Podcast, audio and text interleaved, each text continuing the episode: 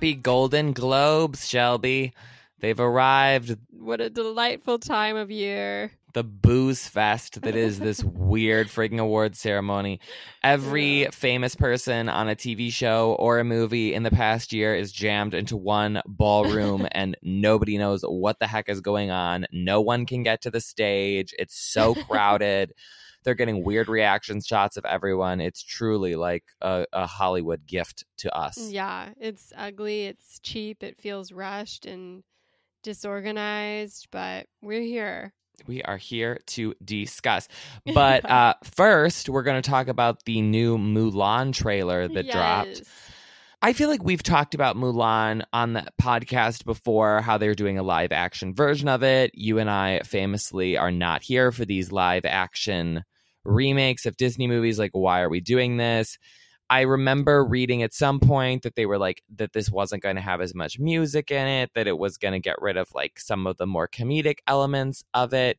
But watching this trailer, it was just reinforced to me how joyless this whole thing looks. Like, Mulan is Oh, such a good movie it's so fun it's so like energetic and this was just like drab and depressing no, No, songs no, no, comedic relief they added this weird witch character which i was like who is this like true. i just don't know what is going on in this and who is excited for this but it sounds like maybe you are I am.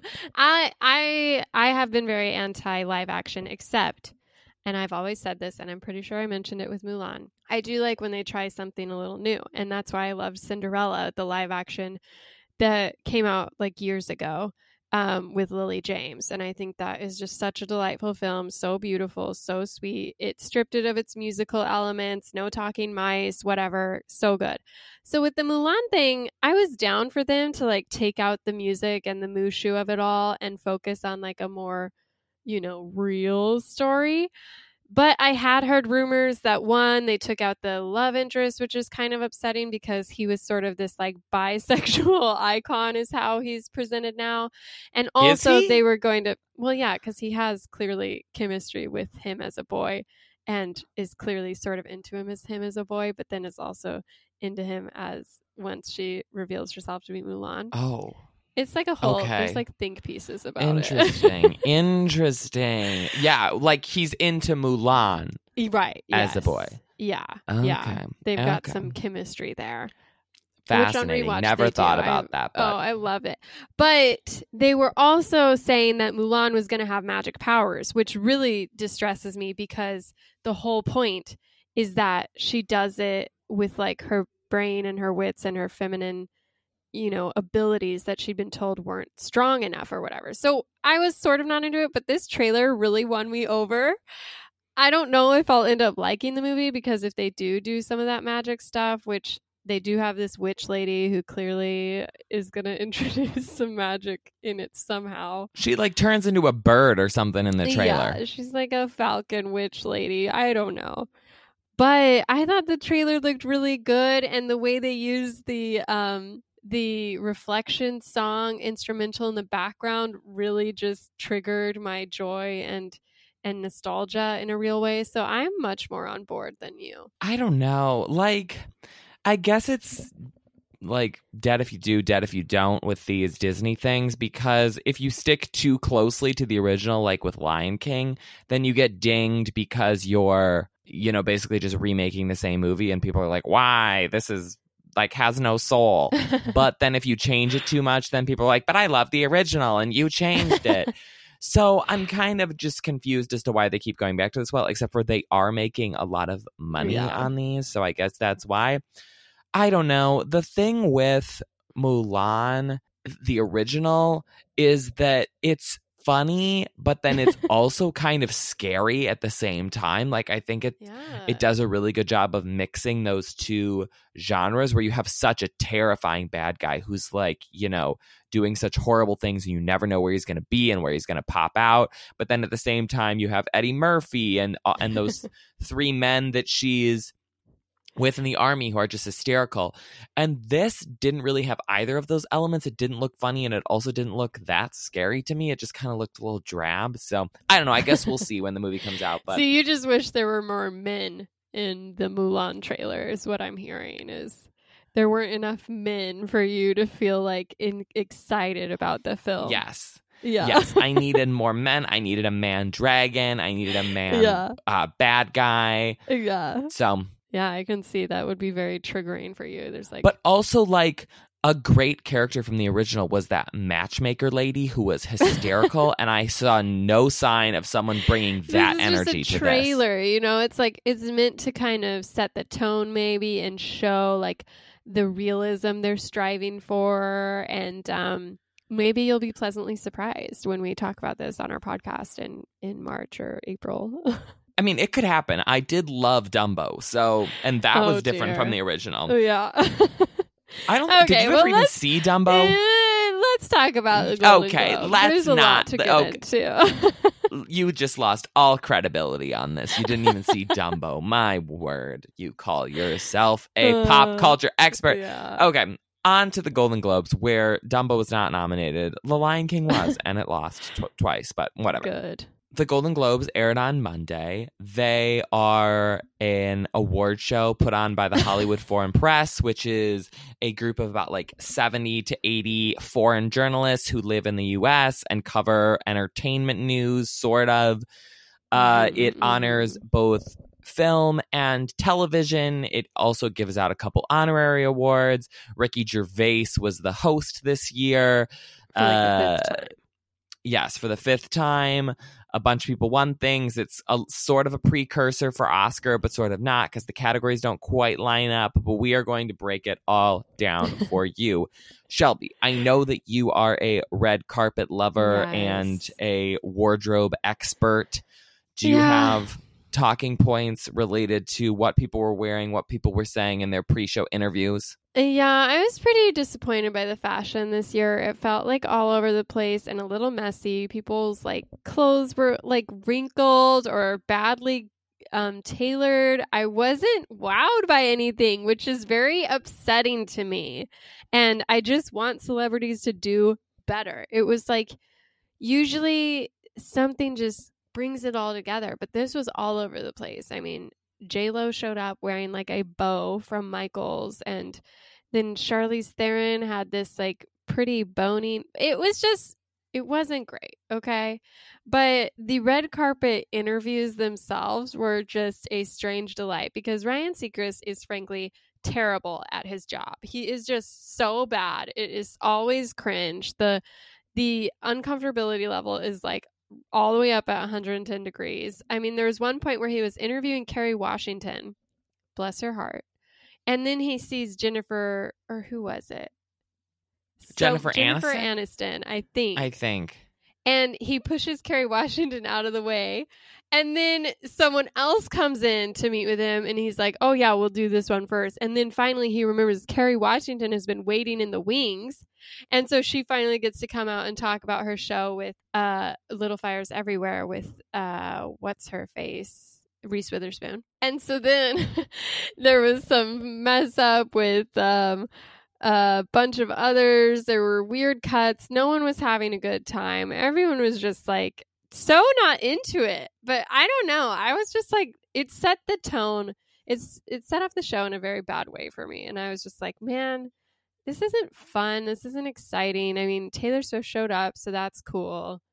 She had her moment with Joe Alwyn all night where they were like publicly seen together, which is a rarity. Um, Bill Hader, I guess, is dating Rachel Bilson, so they had their red carpet debut, which was sort of like a okay, when did this happen? But happy for them. ScarJo and what's his face were there. They looked like oh yeah, Colin statues, like- they were kissing Yeah. each other. Ugh. And um yeah, I mean the whole Hanks family was there, which is just a sad reminder that none of his children are as talented as he is. But it was uh it was yeah, it wasn't noteworthy at all. So, I don't know. Did you have any favorite moments? Well, I don't know if it's that the Oscar since the Oscars are pushed up by a month this year, that the Golden Globes are pushed up, and like just it was so close to New Year's. It felt like no one was prepared for this. Like everybody yeah. was kind of rushed. No one was put together. I don't know if you saw the whole sequence with Rita Wilson, who yeah. is Tom Hanks's wife, who her like makeup and hair stylist people didn't show up until like the very last second. So she was posting mm-hmm. selfies on Instagram about how like, oh, we got an hour left and I'm still sitting here with not a dab of makeup on my face and my husband is winning the most prestigious award of the night. Yeah. The like the production value of the whole thing felt really chintzy. Um, yeah, like the the pre-show interviews were weird. I don't know if you saw the moment where that what's her name like Giuliana Rancic or whoever is the yes. she works with yeah. um Ryan Seacrest she is talking to Kirsten Dunst and like doesn't remember that it what Kirsten Dunst's name is, and so I think called her Jennifer Aniston. And Kirsten Dunst, you can tell like is sort of like, do I correct her or don't I? And then just ignores it and goes on with whatever the answer to the question was. So I don't know. It just felt like everyone was still on Christmas break and was just like trying to get yeah. their act together for this, and it was not working. Yeah, it, was, it sort of set the tone for the evening. Because then I was thinking about how the award shows have opened the past couple years. I mean, the Oscars always kind of have like a bigger opening because they're the Oscars and they're more prestigious. But like the Golden Globes, they've done like pre show taped bits. A few years back when Jimmy Kimmel hosted, they did that whole La La Land like car mm, sequence mm-hmm. that had a bunch of celebrities in it and dancers and was so much fun. This it opens like where we see the ballroom where everyone's sitting, like people are kind of standing around, they're still talking. Ricky Gervais comes out to the stage, and it's almost like nobody has told them that the show is starting because he starts his opening monologue, and you can tell that people are still like shuffling around. They're not ready. They're not fully listening yeah. to what he's saying. Like there's laughs, but they're not at the right moments. The whole thing just felt like chaotic. There was no opening bit. He comes out, gives his monologue, which we can talk about in a second, and then it moves right into the first awards. Yeah. There's no other bits throughout the entire show. Like he comes out and like will read a joke every now and again, but there's no like movie montage of the year. There's no in memoriam. There's no like last year. I don't know if you remember at one point the people came out and they were like, "We're giving free flu shots to all the celebrities," and it was all these people like dressed up as doctors running around. With Like, yeah. there was no giving pizza. There was no like we're taking a bunch of celebrities t- across the street to a movie theater. Like there was nothing in this ceremony other than Ricky Gervais's monologue, and a bunch of awards and it felt like you could have done the whole thing with like a five dollar budget. It was so cheapy looking, yeah. and half of the time the cameras weren't even the right places. Yeah, and the tables were all it was overcrowded. All the tables were a mess by the end of the night because people had drinks and plates in front of them, and it just like it looked like a very sad convention where everyone was just a little tipsy and no one was paying attention to the presenters. And they serve food during this, which feels wild to me. Like, why are they serving dinner at this event? Like, just give people drinks, sit them at the table, call it a day. Yeah, it was just weird. And then, of course, Ricky Gervais is a very um, controversial figure. And so I think he also didn't help in the department of like elevating the ceremony in any way. It all felt kind of like jumbled together and no one seemed sure if they were happy to be there or not. So, yeah, it wasn't my favorite and I think it was I mean viewership continued to be down. I think it was down 2% this from last year. Only had like 18 million people watching. So, it was a disaster on all fronts. So let's talk about Ricky Gervais, I guess. this is his fifth time hosting. His bit sort of is like, I don't care about this, and I'm going to tell Hollywood, like, speak truth to power. I'm going to say the things that people won't say otherwise. I'm going to be irreverent. He told a lot of, like, very I don't even know how you would describe them. Like jokes that were very cutting, very kind of cruel, and I think in some ways like really stuck it to people in a in a way that was like really truthful, but almost like not appropriate for an award ceremony because it was so like harsh and spot on to things that people were doing. But then at the same time, it, some of his jokes just felt a little bullying. I don't know. There wasn't an air, there wasn't an atmosphere of like, fun. We're supporting each other. Like, this is a fun gathering. It was kind of like, y'all better watch out because I'm coming for you. And whatever your dark secrets are, are going to be laid bare for the whole world to see. Yeah, I mean, I uh, think Ricky Gervais has done better. I think with age, he's just become more and more annoying and kind of a dick.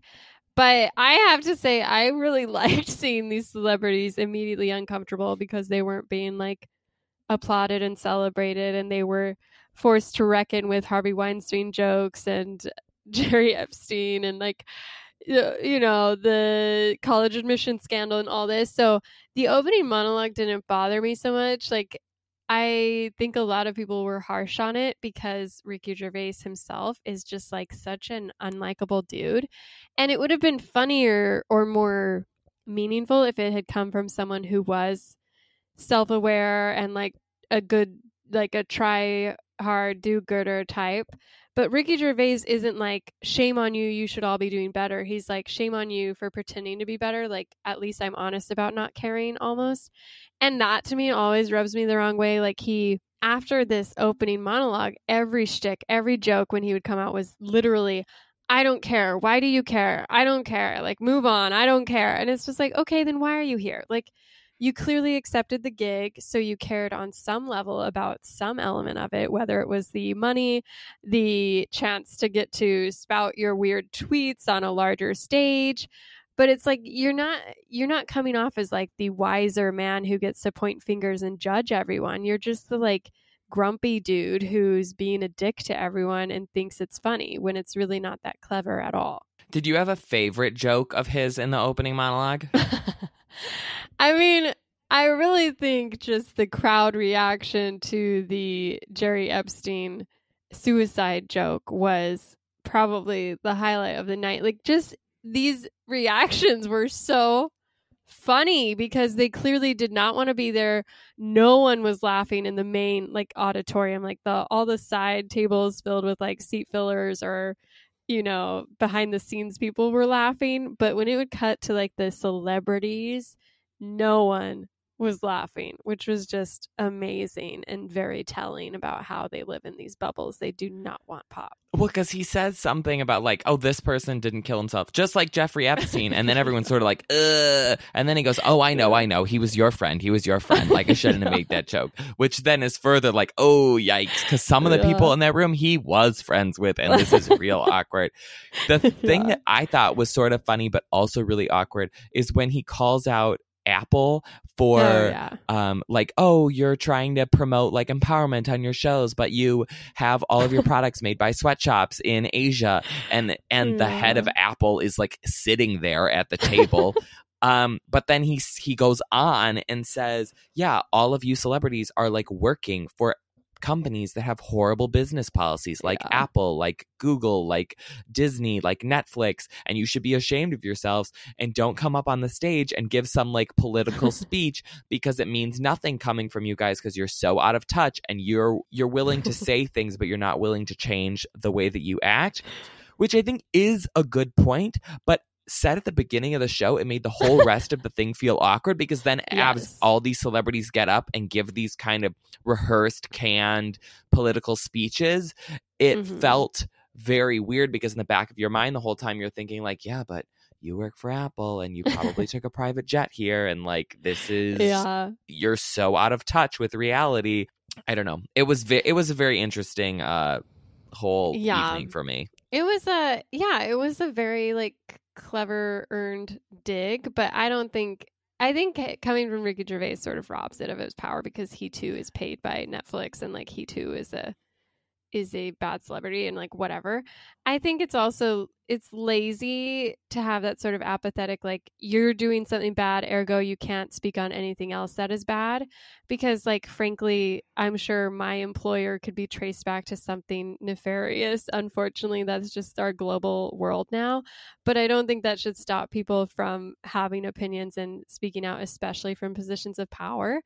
But yeah, it was sort of weird because immediately Jennifer Aniston and Reese Witherspoon had to get up, like literally in the same breath, and be like, "Well, here's the first award, I guess, for this award show that we were just we were just told doesn't matter and isn't important." And oh yeah, the world is literally on fire right now. So like, what are we all doing here?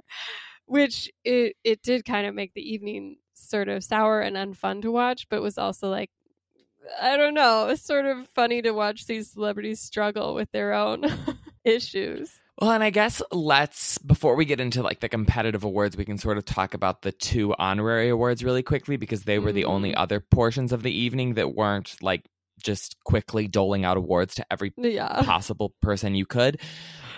Which I think again contributes to the problematicness of this all that they decided that they're giving the Carol Burnett Award to Ellen DeGeneres, who I think at the time that they decided this was a fairly unproblematic figure, but over the past couple of months has been proven to be more problematic than we thought.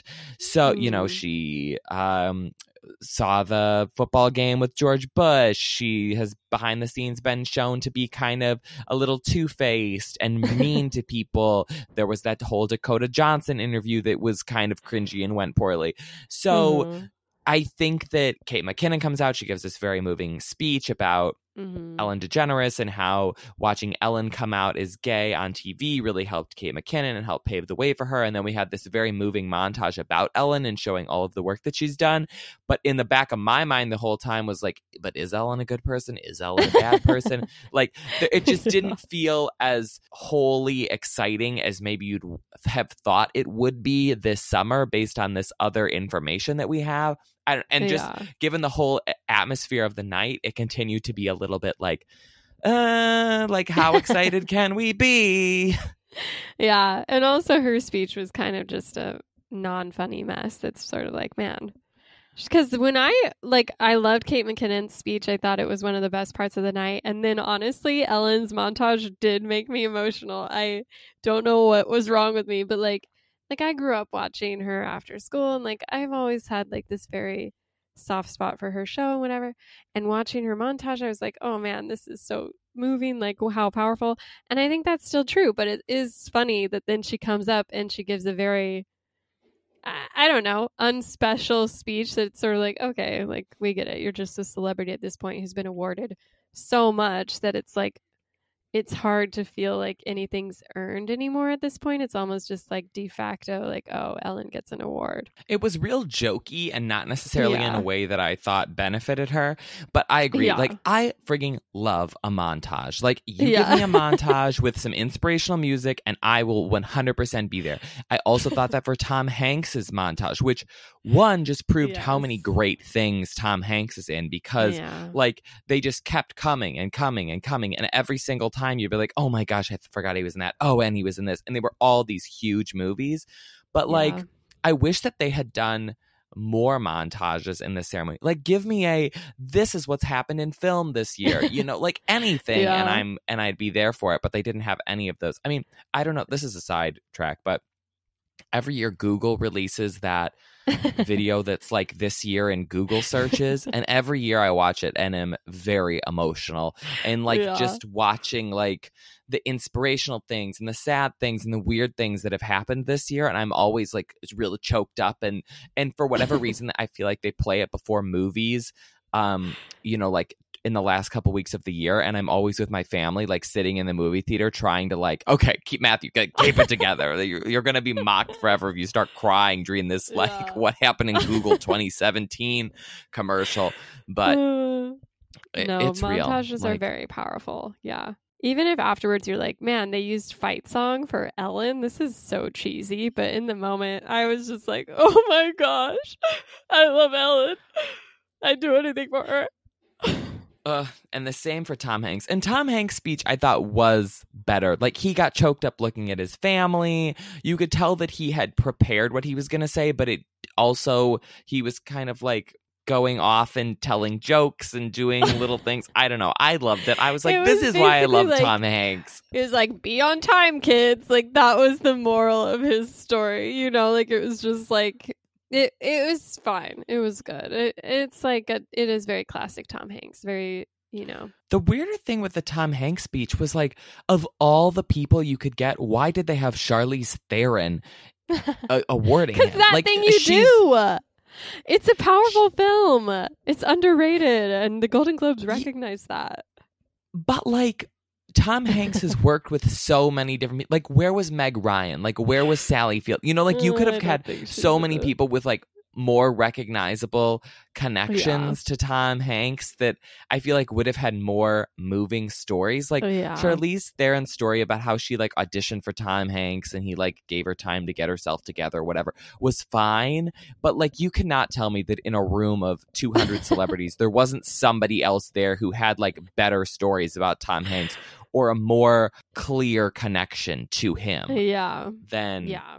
she no, did. it's true. It was a weird it was a weird pick and it sort of like makes you wonder how they choose these people. Like do the celebrity have any say? Is it the Golden Globes? Is it NBC?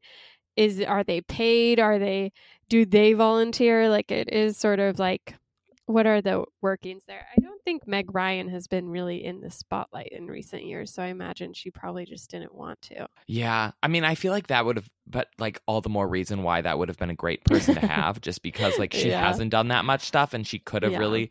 So, I mean, maybe they don't get along very well, but I'm just trying to think of like what are his other like really big movies that have. I guess Castaway, he's by himself, so you can't really do anything from that.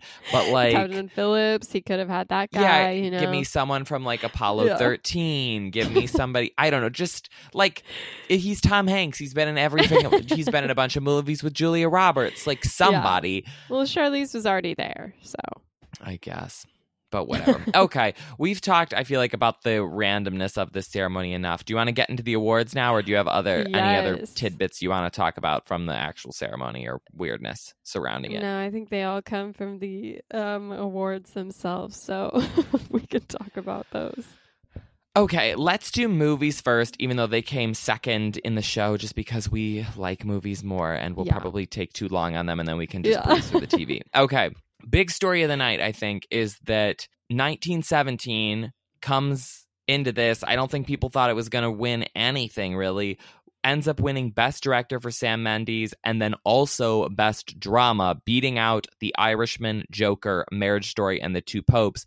The Irishman and Marriage Story both well, The Irishman won no awards. Marriage Story only won uh, a Best Supporting Actress for Laura Dern, and I think those were two of the front runners coming into this. And now they both look like, are they going to get anything at the Oscars? Like, there was such I an over, an underwhelming showing for them, and 1917 winning, like you could argue the two biggest awards of the night really puts a lot of wind in that sails going into Oscar nominations. I think. Yeah, it's sort of. I just don't think that these voters, that the highbrow members of the community are going to bend to Netflix. Like, I just think they're still really resistant to the idea of awarding Netflix films, which is silly.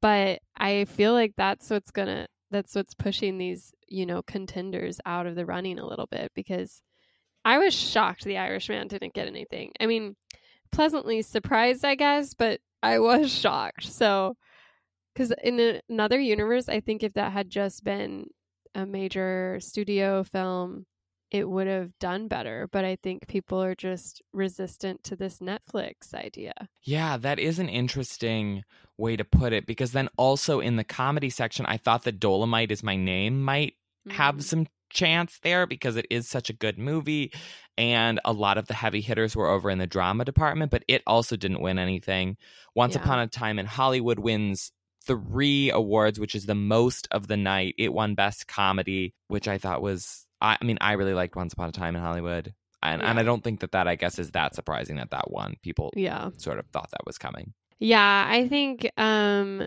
I think that it was always going to be obvious that Hollywood would choose a Hollywood film. Like I think that has looking at the Golden Globes as a precursor for the Oscars, I can see Once Upon a Time in Hollywood doing a lot better than I originally maybe thought it would, just sustaining itself from its like summer or or early fall release, whenever it was, um, because it also won Best Screenplay. Did it win Best Director? No, 1917 won Best Oh, Director, that's but it right. but Brad Pitt won Best Supporting Actor for Oh, the yeah. for Once Upon a Time in Hollywood. I also wonder if maybe there's just not like room in the awards conversation for The Irishman and Once Upon a Time in Hollywood.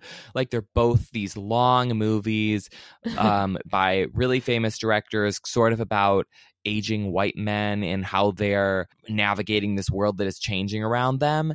And I wonder if like the audience for that particular type of movie is having to choose between the two and is sort of going the route of Once Upon a Time in Hollywood, which I think Yeah. is like a more fun movie. It's more Hollywood based, it's shorter, it's by a studio, it's more easily accessible, I think, yeah. than The Irishman, which is a little boring. bit stodgy and slow in parts. As, for as much as I liked it, I think it had yeah it was it was less like glamorous it the performances i think are less fun in the irishman Yeah. than like you know brad pitt shirtless on a roof and lena dunham tramping around in the desert you know what? That was a very funny Ricky Gervais joke when he said by the end of the premiere, Leonardo DiCaprio's girlfriend was too old for him.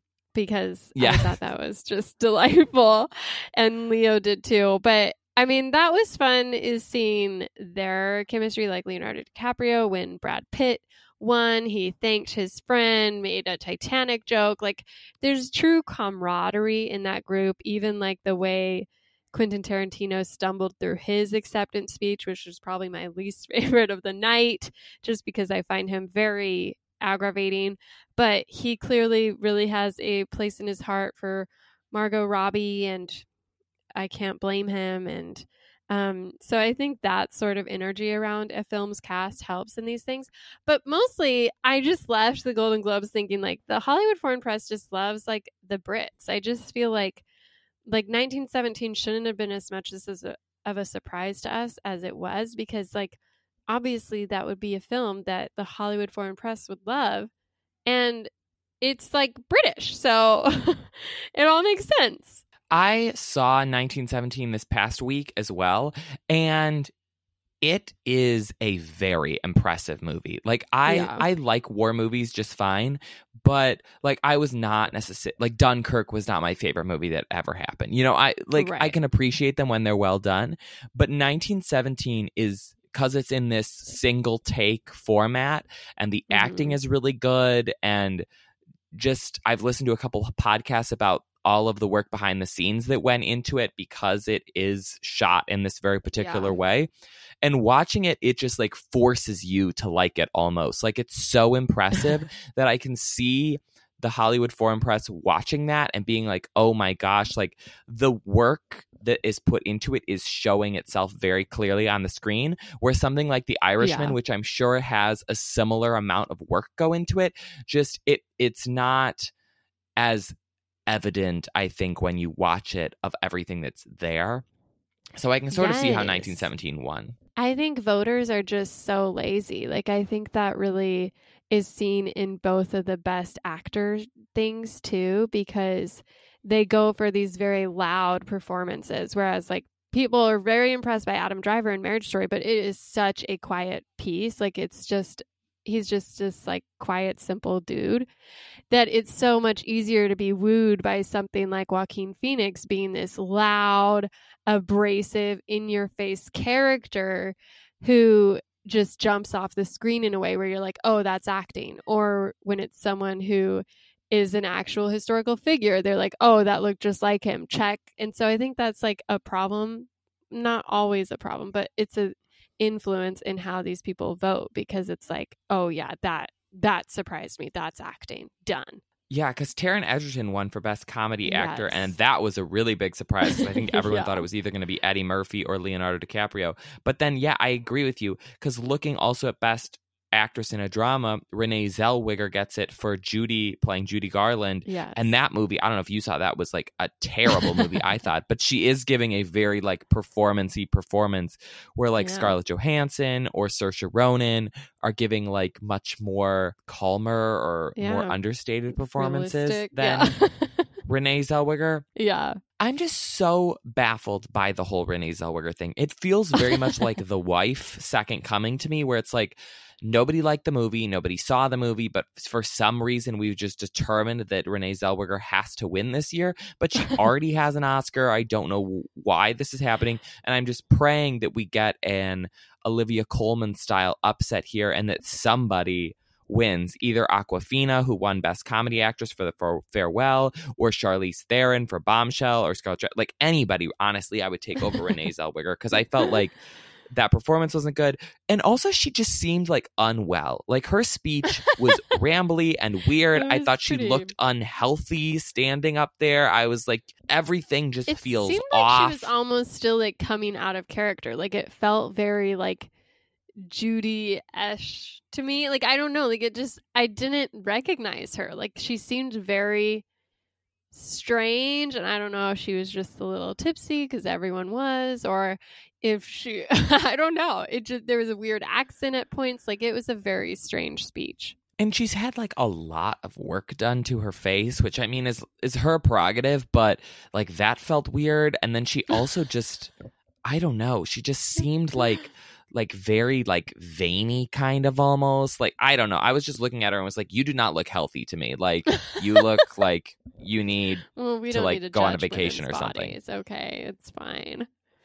look i mean i think joaquin phoenix also did not look healthy so various people but i you know just like watching these people have to deliver speeches it's like you do not seem like a human that is like Do running think- on full cylinders Do you think Joaquin Phoenix's speech, which was very controversial, it was called a rant on Twitter and stuff, which I think is a little unfair, but he swore a lot. He was like, I don't think this stuff matters. It's all for like these ads. Like you guys all know, you're I like admire you so much. Do you think it hurt his his chances at all at an Oscar that it turned voters off? you know i honestly think that it does a little bit i've heard people say that the golden globe eh, uh, speeches are sort of like auditioning for oscars it's like the oscars people want good speeches so if somebody Mhm. feels like they're kind of incoherent or ungrateful that they don't want to give them an award and especially this year in Best Actor, when you have so many great contestants like Antonio Banderas and Adam Driver and Leonardo DiCaprio, Eddie Murphy, Adam Sandler, Taron Egerton, to look at Joaquin Phoenix, who is giving a very showy performance, but to think like, oh my gosh, he's kind of weird. He's going to get up and give another weird speech at the Oscars. Like, do you want to do that, or do you want to give it to someone like Antonio Banderas, who everyone loves, who's been working in the industry for forever, who's never been nominated? Like, if he got up there, you know he would give like a very moving, beautiful, thankful speech where Joaquin is going to get up there and be like, I'm a vegan. You all should not be on your private jets. Like just rambling on about who knows what. Which I was half the stuff you couldn't understand. Yeah. I mean, like there were good parts, but it was just such like an odd, incoherent speech that I don't know. Yeah. It, it yeah. didn't feel. I mean, I don't me. think he's ever. I think he's always had anxiety or whatever. It's it's like a big room, and like it is a weird thing if you're not into that celebrity aspect of being famous. But yeah, I just kind of felt like everyone in the room was kind of turned off by it, and like you know, rich people love to banish people for insulting rich people. So I would be fine if he didn't win because I'm not a big Joker fan, but it's sort of sad if it comes down to those um sort of politics. On the flip side, though, I think Brad Pitt fully cemented himself as like the front runner for Best Supporting Actor. His speech was so good. He got a standing ovation. Everybody loved him. Unlike the actor categories, supporting, you're competing with everybody comedy and drama. So it's like he was up against all the heavy hitters. He won. Mm. I just can't see people not wanting to give him that Oscar. He is really good in Once Upon a Time in Hollywood. And most of the other people he's up against have already won Oscars. So Yeah. it just feels like, why wouldn't you give it to him? yeah, I mean, I guess we'll see, but it was a nice moment, and I'm always down for a Titanic reference. So Also, I just liked how he he called Leonardo DiCaprio LDC, and for a second I was like, "Wait, what? Who is he talking about?" And then I was like, "Oh, he's talking about Leo." Like, he's Yeah. just so cool. Like, he's up there, and everyone is just like, "I want to be friends with him." He's so awesome. yeah, yeah. I I think that's how most everyone feels. Um, were you excited for your girl Laura Dern to win Best Supporting? Yeah, I I mean I was. I I I do love her. I think she deserves it. I think she's so gracious. She had one of the few dresses I actually liked.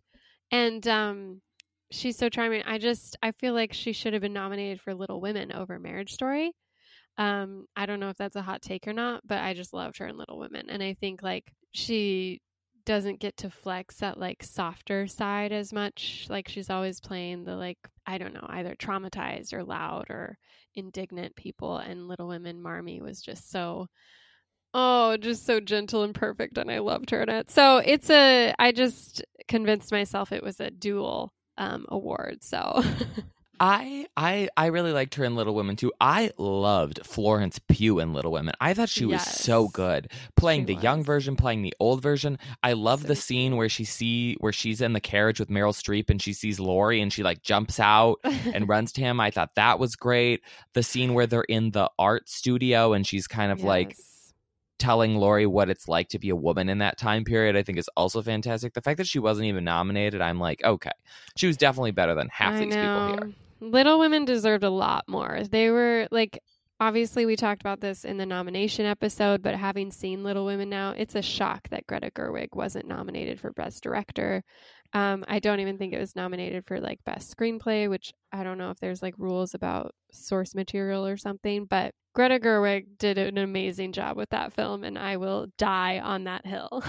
I thought the film was honestly better than the book, and I read the book right before watching the movie. I thought that Greta Gerwig like found ways to improve upon it. Yeah. And I don't know if you read these articles, but they're having a really hard time getting men to go see this movie. like they have a lot of screenings in which I don't think affected the Golden Globes as much because there's so few people and they kind of have to see everything. But with the Oscars and some of the other Guild Awards, they have showings in Los Angeles, and of the people going to them, like two thirds are women. And you know that of those guilds, the percentage of women is not two thirds. So I don't know. I I think it's. I mean, I can see why you wouldn't necessarily. That wouldn't be the top of your prior or like I don't know of your list to go see it because when I heard that she was making Little Women, I was kind of like, oh gosh, like, ugh. but seeing it, I really loved it and think that like yeah I don't I don't Mm. understand why you if you're uh, someone who likes going to see movies and you know that Greta Gerwig is a great filmmaker and you know these actresses are fantastic like why you would avoid seeing it just because it has the word women in the title. Yeah, well, yeah, it's misogyny. It's just uh, whether uh, explicit or just buried in your psyche without fully aware. It's like I sat there three hours of The Irishman. You know, like I, I have spent my life watching movies about men and enjoying quite a few of them. And so it's like, get over yourselves and see Little Women. That's my message to everyone. Like I just, Rob, my husband, he loved it. He would see it again in a heartbeat. Like I just, I it, whatever it's fine that's for another episode but it's a great it's a great movie and it should have been nominated but a great win for golden globes was awkwafina won supporting actress or i mean best actress and um, she was the first asian uh, to win in that category so Yeah, she was great. I thought her speech was great. I love the farewell. I wish that the farewell had more support for it because I think it's one of the best movies of the year. Um, Parasite also won for foreign language, which I think is a surprise to no one. It wasn't eligible in the drama category because it's a foreign language film, but it is eligible in for Best Picture at the Oscars. So I think we'll probably see that there. oh his, his speech was great too it's like Uh, yeah. he, he had a translator who it turns out simplified his um, statement a little bit but it just became this kicker that's like get over subtitles and watch these amazing movies and it was just a Mhm. good a good moment in an otherwise drab kind of self-congratulatory affair Yeah, Joker won Best Score, which I was like, whatever. I guess I don't. I don't remember the score of that very First well. woman though, so that's exciting. I had to wrestle with that for a moment because I hated that movie, but congrats to her. That's a big achievement. Beyonce did not win Best Song, which was an injustice. A song from Rocketman won, Yeah. which, let's be real, was not as good, or at least I didn't think it was as good. Yeah. And Beyonce showed up, so it's like what were they thinking not giving it to her?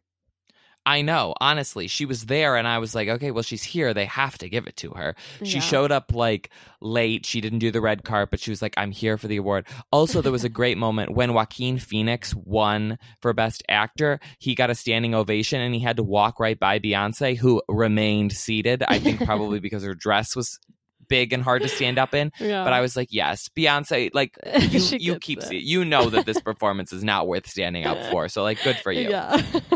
I think the biggest surprise, though, of the night was the animated feature category, where Yes.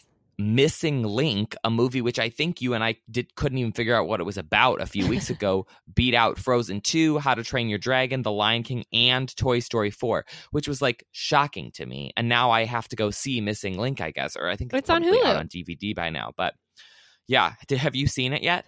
No, um, I had guessed that the Disney votes would cancel each other out and How to Train Your Dragon would finally get recognized. But I guess in a similar fashion, that happened and Missing Link got its um, moment.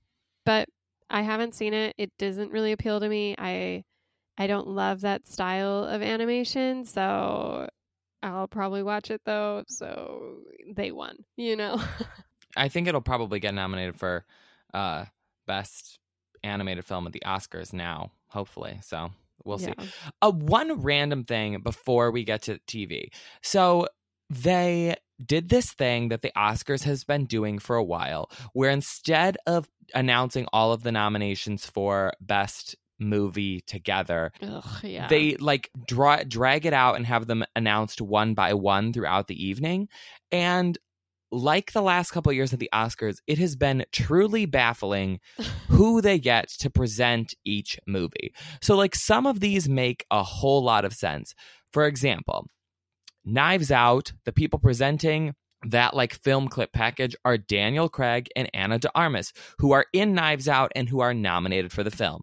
Rocketman, presented by Elton John and Bernie Taupin, who are people who are being played in that movie. Like those make a lot of sense. But then there's some of these that make no sense whatsoever. And I spent probably like a half hour this afternoon trying to figure out a connection for them and could not. So I'm wondering if you have any insights into why these people were presenting. okay. Why was Cate Blanchett announcing Joker? um, I don't know. Maybe she asked, and you can't say no to that. The only connection that I could come up with is that Cate Blanchett is in the movie Carol with Rooney Mara, who is now dating Joaquin Mm. Phoenix. Mm. Do we think that that is a big enough connection? Like, like it's just weird that some of these are so obvious, and then some of them were a little bit more of a stretch. Like Annette Bening did 1917, but she was also in American Beauty, which was a Sam Mendes movie. So like. You could kind of fit the pieces together, but like, why was Jason Bateman and Naomi Watts presenting for Marriage Story? because they've both been through divorce. I, don't know have no idea. I don't know.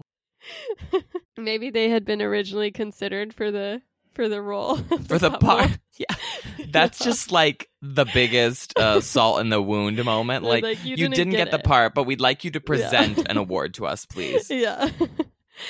yeah, no, I hate when they do that. It's like we're here, we're here. Like do a montage or do some clips. Like I don't need you to introduce the film unless you're going to give me like some cool like behind the scenes, I don't know, detail or fun fact about the film, but they just are so boring.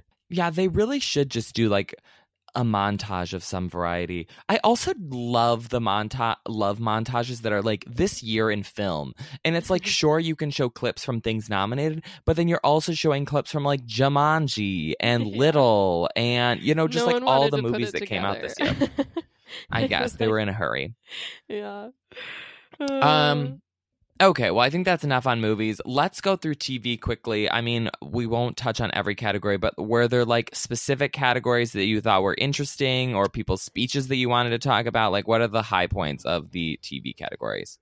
I'm trying to even think, and that's what's sad about the TV portion is it's always like forgotten, which it's like nice of them to try and make an effort in putting them in this show, but no one actually cares, and they they hurt themselves by not nominating stuff like that people actually watch, like when they see us versus the Kominsky method or Fosse Verdon or whatever. Um, oh, that's I did love Michelle Williams' speech because I love Michelle Williams and she's just so well spoken and eloquent and mesmerizing to watch. And she obviously comes prepared, but it doesn't feel like annoying with her. Like it's like she has a platform and she's going to use it every chance she gets. And I really, I did admire that about her. Yeah, I found her speech a little bit like she had clearly memorized it line for line, and I think she was getting nervous and kind of like rattling it off. But yes, I I agree that it's nice to have somebody who at least knows what they're like talking about and is prepared with what they're going to say rather than like Joaquin Phoenix or some of these people who get up there and are like, you know, who knows what's happening. yeah. I thought it made a lot of sense the winners of the three main categories, even if the nominees were weird. The fact Yeah. that Succession won drama, Fleabag won comedy, and Chernobyl won miniseries Yeah. feels like the three correct winners based on like what has gotten the most hype and attention in those categories this year, with the exception of when they see us, which wasn't nominated, obviously. No, yeah, and I feel like Chernobyl would have won anyways, and that's fine because it was a really great show and there was a lot that like went into making that show. Like it, you know, clearly took a lot of not only like research and characterizing, but just the scope of the sets and the um production. It was it was a good show to celebrate and it feels like it came out forever ago, but I'm glad it's got it got its moment tonight. So So here's a question for you as the fashion icon of the podcast. Mm, yes, thank you. What was going on with so many people wearing sunglasses tonight? like Patricia Arquette wins is wearing sunglasses. There were a couple other people who won wearing sunglasses. I'm trying to think of who else was up Oh, there in there. It was sungla- Elton John. Brian Cox had yeah. sunglasses. Yeah. It was just like I what are they doing? Is this a look? They're doing drugs. I I think that's always the implication for me is that they're, I they'd rather deal with the oh why are they wearing glasses than wow these bloodshot eyes clearly mean that these two are high on something and so that is my hot take and I mean Patricia Arquette like bless her too for trying she clearly wasn't totally all there as she gave her political rallying cry um and so I would believe that there was something else in her in her drink, you know. think maybe my favorite speech of the night was Stellan Skarsgård, who won for Best Supporting Actor for Chernobyl. yes. whose whole speech was about how he doesn't usually have eyebrows because they're so blonde and he hasn't won anything. And then for Chernobyl, they gave him like darker eyebrows and then you could see his emotion more and he won, yeah. which I thought was a funny little like bit and interesting and memorable in comparison to some of these other rambly disasters. Yeah. Yes, very and short. very Good job. To the point. It was very nice. Also, I don't know if you noticed this, but after his speech, he paid no attention to Pierce Brosnan's sons and just walked right off the stage back to his seat. He was not going to that press room. He was not doing a darn thing he didn't want to. He was like, I'm going back to my chair. I'm going to finish my food. Yes, I did notice that, and I I admired him for his his directness. Um, that was probably one of the better sort of in the in the scenes of the show to happen because you know it it was a off the cuff moment. I also liked um Sacha Baron Cohen's joke where he introduced. I don't even remember what it was. Oh, Jojo he- Rabbit. Jojo Rabbit. Jojo Rabbit, and he made a joke about Mark Zuckerberg that felt kind of like it was unscripted. But I don't know if they were just it was so scripted that it looked unscripted. But if it was unscripted, I was proud of him for going rogue on that because it was a good joke. One of the more awkward moments of the night, I thought, was when Russell Crowe won the first Golden Globe for Best Actor in a Miniseries, and he wasn't there because he's in Australia. And so they forced Jennifer Aniston to read this statement that clearly she had never seen before off the teleprompter, just like and here you go. Yeah. And she like stumbled her way through it looking terrified. Very panicked. hmm And right, and this was the first award. It was right after Ricky Gervais had been like, "Don't make political statements, you losers," and then she had to read this very emotional political um, plea about climate change from Russell Crowe, which was pretty funny. And also, Jennifer Aniston has the same problem that I have, where everything she says sounds slightly sarcastic. So she's reading this off, and it's like sounding sort of like it's a joke, but it's obviously not. I don't know. Yeah, it, It was, was a it, that was a glorious awkward moment. Also, um, like Pierce Brosnan's Colonel Mustard mustache. his one son clearly looked like a serial killer. yes. The whole ceremony was weird. It was weird. It was just like everyone was just like it seemed like no one was really listening. It just felt very disorganized and it just became more and more dull as the night went on. Yeah, it just like ended abruptly. And I think that I guess looking forward to the Oscars really quickly, which are coming up in a month, which is Yeah. wild. There's not going to be a host again for that, right? Mm, yeah. So I'm sort of dreading that ceremony. I mean, I love the Oscars, but I can see it being another kind of like hot mess, not that well put together, strange, aimless evening without a host. But hopefully more montages. Yes, hopefully more montages or like a musical number or something. This just needed to be broken up. They were whipping through these awards so quickly. It was No, it felt it was like I was getting whiplash. I mean, it was but it was slow because it was just the same thing for 3 hours. Like there was no breaking it up. yeah, Um that's But- true. okay, well, do you have any other takeaways or thoughts or anything on people's No, I outfits just or you know I think the or Oscars can do better and they should do better. I just I really want something different because just watching rich people win awards isn't like the reason we watch the Oscars or the Golden Globes. It's like the moments and the celebration of film and stuff in general. And this just didn't feel like anything. It was just like, okay, here's your award. Okay, here's your award. Thank you. Here's your award. Agreed. It felt cheap. Um, well, next week we'll we'll have Oscar nominations to discuss, so we'll be talking about that. We'll maybe be talking about a movie. We'll be back on Tuesday with another pop culture roundup. Um, leave us a review if you haven't. Uh, They're really great. They help more people find the podcast, so we're really thankful about that. Also, we have social media. Tell them where we're at, Shelby. Yeah, you can find us on Instagram, Twitter, Facebook at PS You're Wrong. And of course, we are drumming up questions for a mailbag episode in the in the coming weeks. So feel free to shoot us any questions you have about the show, about us, about movies, TV, whatever you think. Um, and you can either DM us or email us at psyourwrong at gmail.com. And also, we have an episode on cats that is up over on Swiftish, Shelby's other podcast. So if you want to listen to that, you can find that on Apple Podcasts or wherever you're listening to podcasts as well. And we'll be back next week, guys. Bye. Good stuff, but I've got to go. I've got to watch Bachelor.